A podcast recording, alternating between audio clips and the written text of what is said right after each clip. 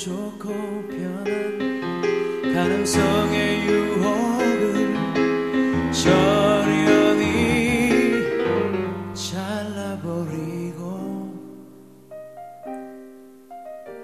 오직 주님만 따라 이 좋은 날에 매사 팝코널까지 오는 것. 바로 승리라네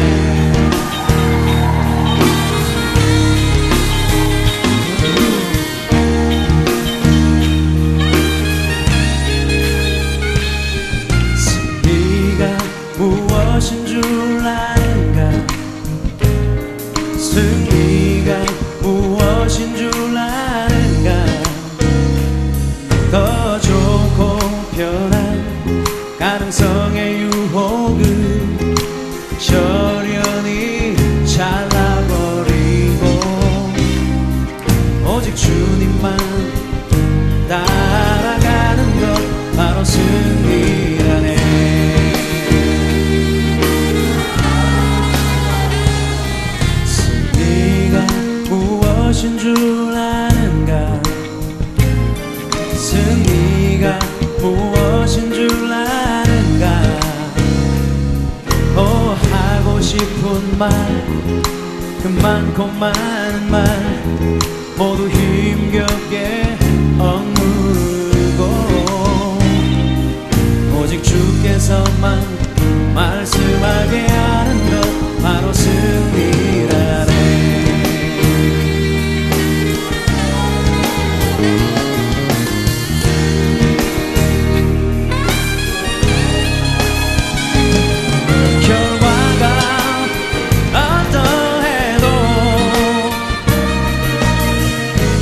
내 주님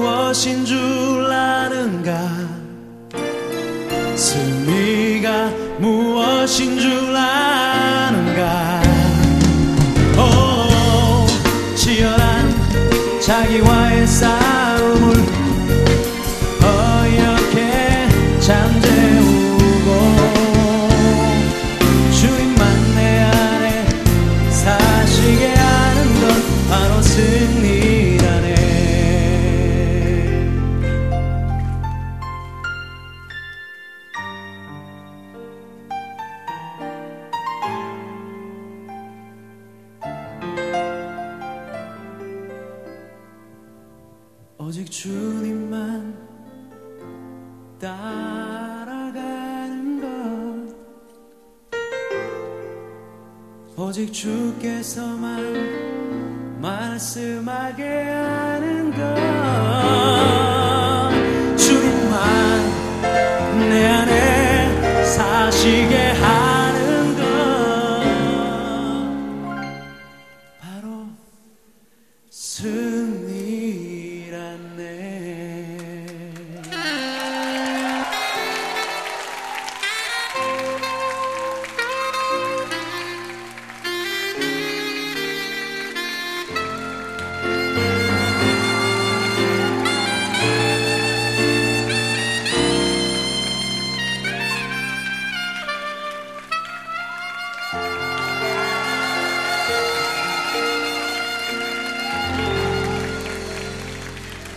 승리 주신 하나님께 승리의 하나님께 큰 박수를 한번 올려드립시다. 오늘의 말씀은 신명기 10장 13절입니다. 신명기 10장 13절입니다. 찾았으면 같이 교독하겠습니다. 내가 오늘 내 행복을 위하여 내게 명하는 여호와의 명령과 유례를 지킬 것이 아니냐. 한 추석서에는 이 구절이 이렇게 주의합니다. 이스라엘 구속주 되신 하나님께서 당신의 백성들에게 당신을 섬기고 당신의 계명을 지킬 것을 요구하는 것은 지극히 당연한 일이다. 그럼에도 불구하고 그것은 결코 우리의 자유를, 우리의 자유를 저해하거나 의문의 조항으로 얽매여 보려는 요구가 아니라 도리어 우리들에게 진정한 삶의 의미와 복된 길을 제공해 주려는 축복의 방편임을 강조하고 있다. 이렇게 얘기하고 있습니다. 우리가 그 한번 생각해 봅시다. 의문의 그 의문의 조항인 율법, 그 중심인 십계명, 부모를 잘 섬기고 살인하지 말고 다른 아내나 여자를 함부로 가늠하지 말고 도둑질이나 거짓 증인, 거짓말하거나 그리고 또 남의 재물을 탐내지 않는 이런 것들을 지키는 것. 우리 이거 너무 당연한 것이 아닙니까? 누가 나는 자유해 하면서 옆에 친구의 아내를 해합니다. 그리고 또 아무나 그 승질 난다고 다 죽여버립니다. 이것이 자유입니까? 이게 자유의지입니까? 또 하나님은 살아계십니다. 우리를 창조하시고 선과 의로움으로 자신의 형상에 따라 우리를 지으셨고 창조하셨고 하나님을 닮는 삶을 살게 하셨습니다. 그런데 마귀의 유혹으로 선과 악의 그 중심이 되어 자신의 죄됨의 왕자에 스스로 우리는 올랐습니다. 살인을 저지르고 거짓말을 하고 그 결과 우리는 그런 이웃의 아내와 재물을 빼앗아 자신의 왕국을 세웁니다. 이것이 그 인류의 역사에 부인할 수 없는 그런 단면이 아닙니까? 십계명은 자신의 창조주를 기억하고 바라보라고 말씀하고 있습니다. 그리고 하나님의 계명은 인간이 마땅히 해야 할 그런 그 본질적인 본분을 우리에게 자각하게 만듭니다. 이것이 바로 십계명입니다. 우리가 그 곰곰이 생각해 보면 성경은 간단합니다. 서로 사랑해. 그러면 서로에게 복이 넘칠 거야. 내가 너를 사랑하고 또 너가 나를 사랑하며 창조주를 기억해줘. 나의 사랑 안에 거할 거야. 나의 무한한 보관에 누리게 될 거야. 이렇게 말하고 있는 것입니다. 어찌 보면 너무나 당연한 요구가 아닙니까? 아들에게 너 공부 열심히 해서 1등하면 내가 너, 너가 원하는 거 다 사줄게. 이렇게 말씀하시는 우리 그 아버지나 어머니가 떠오르지 않습니까? 오늘 본문만도 너 행복을 위하여, 너 행복을 위하여 내 말씀 안에 거하라 라고 명령하고 있습니다. 저번에도 그 한번 제가 그 좀비 영화에 대해서 그 소개한 적이 있는데 그 줄거리를 얘기하자면 그 자신의 그 피를 수혈하면 좀비들의 병을 치유할 수 있는 그런 한 아이가 있었습니다. 근데 이 아이는 그 좀비 왕에게 찾아가서 나를 수혈하면 당신의 병이 날 수 있습니다. 이렇게 말했습니다. 그런데 좀비 왕은 이렇게 말했습니다. 우리가 정상이야. 그러며 그 아이를 죽이고 맙니다. 이처럼 세상은 무엇이 정상인지 인지하지 못합니다. 인지한다고 해도 그렇게 살지 못하는 자아와 곧 마주치게 됩니다. 하나님의 말씀을 전하면, 이 진리를 전하면 그들은 어떻게 그렇게 살 수 있냐고, 그렇게 사는 것이 정상이 아닌 것처럼 생각하며 말을 합니다. 성경은 이런 본질적인 자신을 보게 하는 책입니다. 그 십계명도 마찬가지고요. 우리의 그 참된 모습을 우리의 그 참된 모습인 하나님의 형상을 그 보여줍니다. 우리의 참된 모습이 우리 본질적인 진정한 모습이 하나님의 형상이라는 것을 우리에게 알려줍니다. 이것을 회복하기 위해 십자가로 하나님과 막힌 담을 예수 그리스도, 그리스도께서 허시고 이웃과 하나님의 그 형상으로 하나 되게 하셨습니다. 그것이 바로 계명 아닙니까? 그 간단하게 말하자면 그 하나님을 사랑하고 서로 사랑하라. 이것이 바로 구약과 신학의 그 계명입니다. 그 가운데서 그 풍성한 삶의 행복과 위로부터 내려오는 축복이 넘치게 되는 것입니다. 한번 그 에덴 동산을 그 상상해 보십시오. 만물을 다스릴 권세가 주어졌으며 모든 피조물들이 그 앞에서 복종합니다. 또 풍성한 먹을 것과 넘치는 과일, 또 사랑스러운 아내. 그러며 그 에덴 동산 중앙에는 성과 악의 기준인 그 하나님, 그 하나님을 날마다 생각하게 합니다. 그리고 또 그 옆에 생명나무가 있으며 그 생명나무를 같이 보면서 하나님이 우리의 생명의 근원됨을 날마다 기억하게 합니다. 거기에는 부족함이 없습니다. 능력의 강이 넘치며 은혜의 강이 흐르고 부유와 열매의 강이 출렁거립니다. 바로 이것이 에덴 동산의 모습입니다. 우리가 하나님의 창조 목적 안에서 선하게 지어진 순수한 상태입니다. 바로 순수한 모습입니다. 하나님은 이 모든 모습을 보고 흐뭇해하며 좋았더라, 좋았더라, 좋았더라 라고 외치셨습니다. 이것이 바로 하나님 아버지의 마음입니다.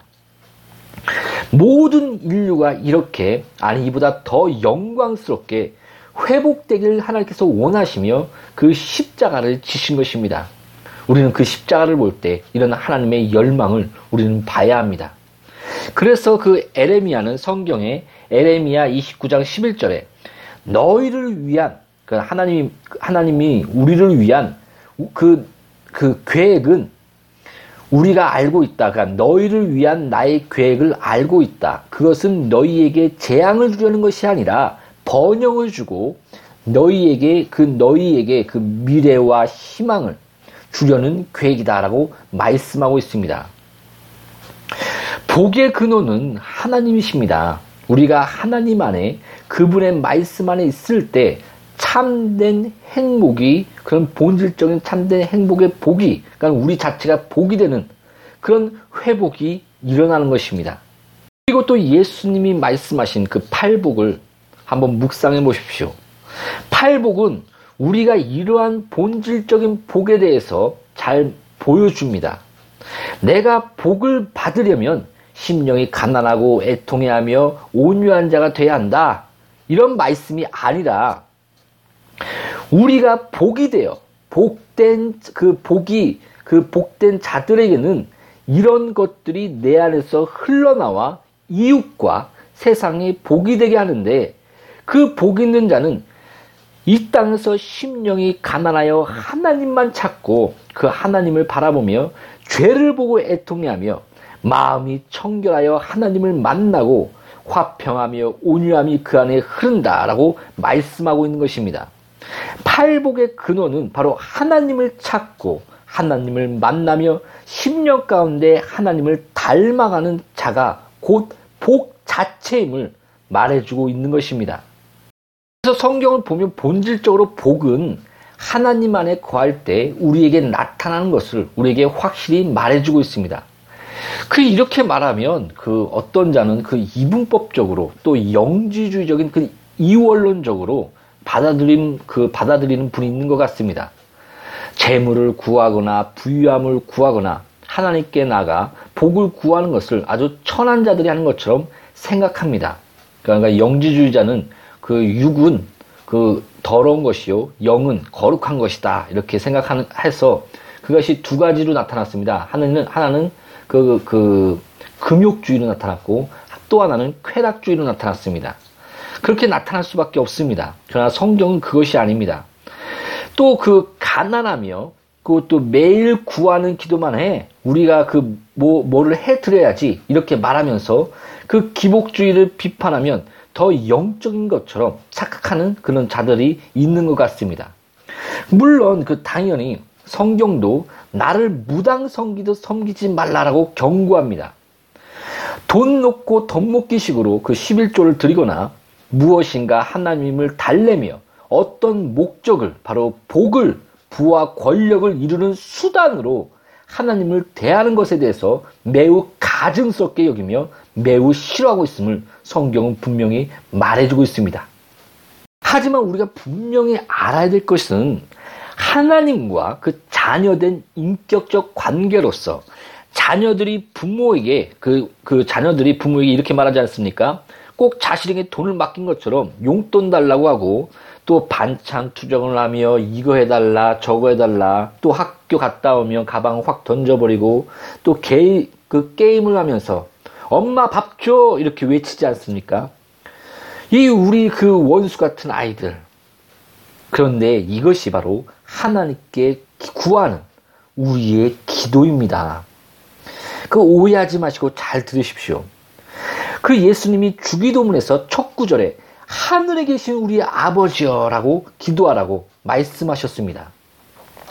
그 예수의 이름으로 기도하라 이런 말은 꼭 그 마지막에 예수 이름으로 기도합니다. 이렇게 마지막에 붙여야 된다는 그 말이 아니라 예수 이름을 믿는 자, 그 이름이 영접하는 자에게는 자녀된 권세를 주셨느니라 라고 말씀한 것처럼 바로 하나님 아버지와 자녀된 관계 안에서 시작한 것이 바로 기도라. 그것이 바로 기도인 것을 우리에게 말씀해 주고 있는 것입니다. 그래서 그 주기도문의 그 첫 기도가 바로 아버지여 이렇게 시작하, 시작하라고 예수님이 가르쳐 주신 것입니다. 기도란 우리의 잘남 때문에 우리가 의로와서 또 많이 구하고 기도 시간이 많아서 뭐 사실 금식 기도 40일 금식 기도를 하며 뭐 반납 처리하며 이런 부분에 그 그런 거기에 그 응답이 있는 것이 아닙니다. 궁극적인 것은 기도는 궁극적으로 우리가 인격적으로 하나님 아버지와의 그런 자녀된 관계 안에서 시작합니다. 바로 아버지로서 자녀의 기도를 들어주시는 것입니다. 그래서 예수님은 기도에 관해서 그 말씀하셨을 때 어떤 부모가 구하는 자녀에게 뱀을 주겠느냐 하물며 이 땅에 부모가 그렇거든 하늘에 계신 너희 아버지께서 구하는 자에게 좋은 것을 주지 않겠느냐 그러면서 가장 좋은 것이 뭔지 아니 바로 성령 성령님이 곧 하나님이 너와 함께하는 것이 가장 좋은 것이다 이렇게 말해주고 있습니다. 그것도 기도할 때 우리는 또 이런 어디 여러 가지 그 착각 중에 하나님을 결제하는 사장님으로 그 오해를 합니다. 그 우리의 기도 기도에 no, yes 이렇게 도장을 팡팡 찍는 그런 결제하는 사장님으로 우리는 생각을 합니다. 그거 아닙니다. 인격적으로 우리의 기도를 청종하시고 함, 그 합력하여 선을 이루시는 분이 바로 하나님 아버지심을 꼭 기억하시고 명심하십시오. 제가 이렇게 그 기도에 대해서도 얘기하고 또 에덴 동산에 대해서 얘기하고 여러 가지를 이렇게 장황하게 설명하는 것은 그 성경적인 복이 무엇인가 그런 그런 것을 통해서 우리가 같이 묵상하기 위해서입니다. 우리가 그 먼저 에덴 동산을 볼 때 그 하나님의 그 창조적인 목적이 무엇인가 바로 그런 그런 그런 하나님의 마음 그 하나님 안의 그 풍성함과 그 은혜를 우리에게 알게 합니다. 하나님은 우리가 고생하고 고난 가운데 연단하시며 훈련하시는 그 스파르타식 교육관이 아닙니다. 그 이것은 그 하나님의 본심이 아닙니다. 예레미야가 3장 33절에 주께서 인생으로 고생하게 하시며 근심하게 하심은 본심이 아니시로다라고 말씀하고 있습니다. 그러나 그 우리가 그 에덴 동산에서 그 스스로 죄로 물들고 하나님을 오해하여 또 하나님을 대적하여 하나님의 뜻에서 벗어나 우리가 스스로 죄로 물들고 우리 육체는 고난과 연단의 길에 들어서게 되었습니다. 그래서 그 십자가 안에서 성도는 이런 세상을 극복하게 그런 이런 세상 그 죄된 세상을 극복하게 되었고 죄된 몸과 싸워 날마다 말씀으로 죽는 삶을 살아가게 된 것입니다. 아직도 우리는 이런 죄된 세상과 죄된 몸 안에서 완전한 하나님의 나라를 향해 칭의의 인을 맞고 성화의 삶을 살아 나아가는 그런 성도의 신앙생활의 삶을 살아 나가게 된 것입니다. 우리가 하나님의 뜻을 말할 때 우리 이 부분에 대해서 우리가 잘 알아야 되는데 보통 우리 고난 가운데 하나님의 뜻이 이루어진다는 그런 말을 많이 합니다. 맞습니다. 우리는 그런 우리는 죄된 성품과 그 육체적인 그런 그런 부분은 그런 그런 부분 가운데 하나님의 징계가 있습니다. 그래서 시편에 보면 하나님의 징계가 있는 자는 복이 있도다라고 얘기했고 또 그 신약에 보면 하나님이 하나님께 징계를 받지 않는 자는 그런 사생자와 같다. 아버지는 그 자녀들을 징계하시나니 여기서는 그런 원어적 의미로서는 가까운 것은 아들 만들기 그 징계란 뜻의 아들 만들기라는 그런 의미가 훨씬 가깝습니다만 그런 그런 그런 하나님의 그런 그런 훈련 또한 분명히 있습니다.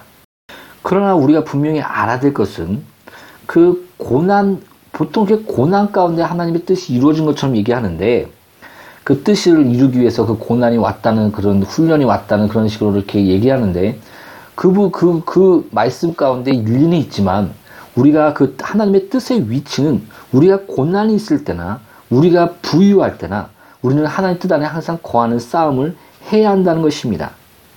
한 신학자는 이렇게 말했습니다. 고난 가운데 우리는 오히려 넘어지지 않고 굳건히 쓰지만 풍성하고 부유할 때 거의 넘어지며 쓰러진다. 이렇게 말씀을 했습니다. 그래서 성경은 너가 선줄로 생각하는 자는 그 넘어질까 조심하며 또 교만은 패망의 선봉이요. 라고 이렇게 말씀하고 있습니다. 또 이제 또 그 히브리서 한번 11장의 그 11장은 믿음장이라고 하는데 우리는 그 믿음의 양면을 거기서는 우리가 볼 수가 있습니다. 그러니까 믿음으로 그 나라를 이기도 하며 사자의 입을 막기도 합니다.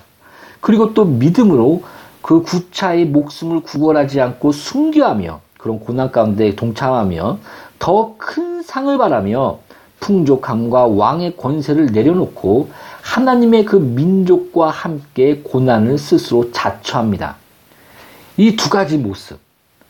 이 두 모습이 바로 믿음의 양면입니다. 궁극적으로 그 믿음 안에 있다는 것은 그 하나님의 그 말씀 안에 뜻 안에 온전히 거하고 있는 것을 말합니다. 그래서 그렇지만 그 믿음으로 나라를 이기고 사자의 입을 막는가 하면 또 믿음으로 순교하며 모든 부와 권세를 버리고 그리스도의 고난에 하늘의 상을 위해 그 동참합니다.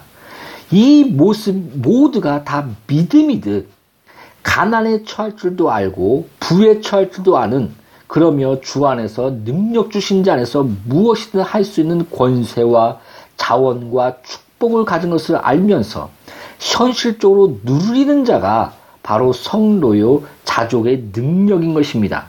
그래서 성도는 당당하며 자유하며 유연합니다.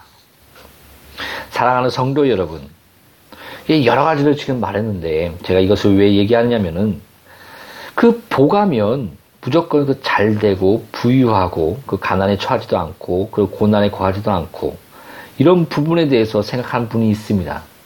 그 복의 그 복의 그 진정한 모습은 하나님 안에 거하고 그 말씀 안에 거하고 그 뜻 안에 거하고 그러니까 그 그, 그 자체가 복입니다. 그러니까 성, 너가 너에게 구하는 자에게 좋은 것을 주지 않겠느냐? 가장 좋은 것이 하나님 보시기에 좋은 것이 뭐냐? 바로 하나님 안에 온전히 거하는 것. 이 자체가 우리에게 축복이 되며 복이 되는 것입니다. 그 하나님의 그 풍성함이 우리 안에 흐릅니다. 그래서 이웃을 그 하나님 안에 그 복, 참된 복 안에 있는 자는 그래서 그 복이 내 안에서 내게 자체가 복이 되어서 그것이 이웃과 세상에 흘러나갑니다. 그래서 세상적인 그 복은 그 경쟁적으로 그, 그 사돈 팔촌이 땅을 사며 배가 아프다고 하지 않습니까? 그런데 하나님께 복 있는 자는 그 이웃을 풍성하게 하고 세상을 기쁘게 합니다. 그래서 하나님께 복된 존재가 있을 때 우리는 그 기쁨 안에, 그 하나님의 기쁨 안에 그 이웃과 세상이 같이 동참하게 되는 것이 성경적인 복의 원리입니다. 이 부분은 그 아브라함을 통해 가장 잘 말해주고 있습니다. 하나님께서 그 아브라함을 택하시고 이스라엘, 이스라엘 백성을 또 그 택하시고 이것은 그, 그 이스라엘을 제사상 나라로서 또 아브라함을 그 믿음의 조상으로서 그 전 세계가 그 복이 되게 하기 위해서 그 하나님은 그를 택하셨습니다. 그러면 그러면서 또 아브라함아 너는 복이다. 복 자체다.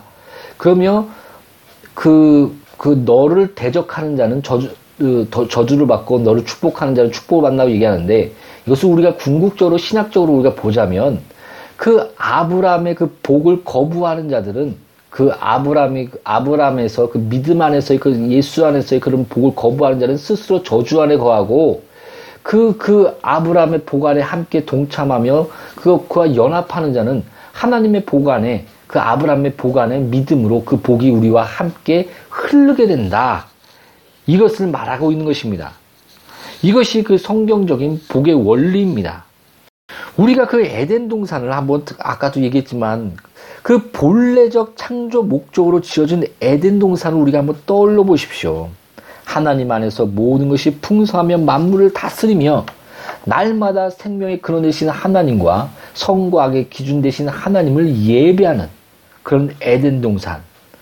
그것을 통해서 아, 그그 하나님의 궁극적인 창조, 창조 안에서는 이런, 이런 모습이었구나. 하나님이 이, 런 모습 안에서 우리를 창조하셨고 또 이것을 원하시는 분이 계셨구나.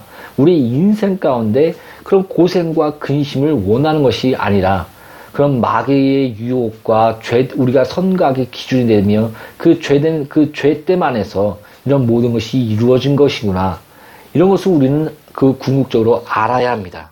그리고 그 복하면 그 예수께서 예수까지 우리에게 주었거든. 바로 그 십자가의 그 사랑 안에서 그 예수까지 주었거든. 무엇인 줄 안 줄까 보냐. 이 어리석은 자들아. 바로 그 위로부터 내려오는 풍성한 복을 생각하며 당당히 자녀로서 구하시고 기도로 하나님 아버지와 그 인격적으로 또 만나십시오.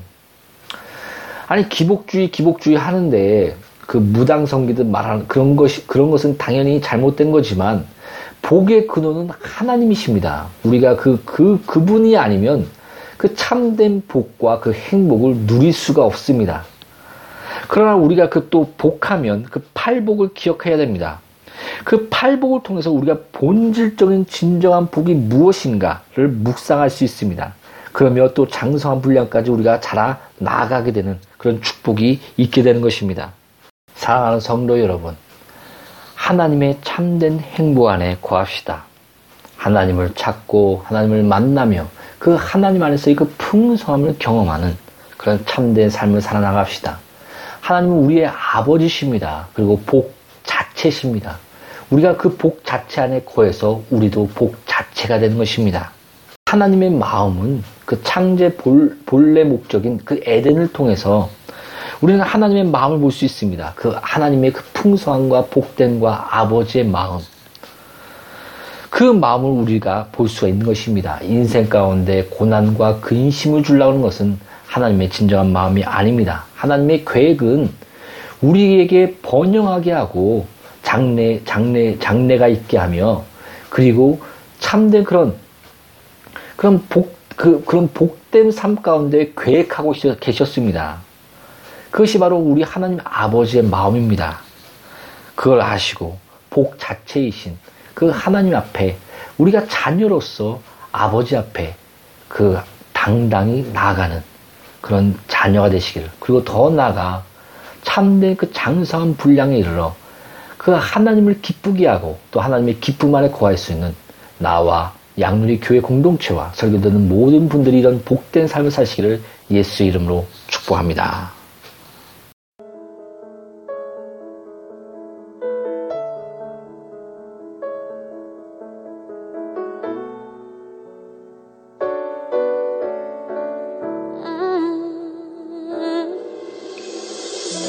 보고 있는 거죠. 내가 싸고 있는 거죠. 매일 울고 또 매일 묻고 슬픔에 잠겨 눈물로 지새우죠. 사랑하고 있나요. 내가 싸주고 있나요? 매일 울고 또 매일 묻고 아픔만 남은 내 맘은 어떡하죠? 한 번쯤은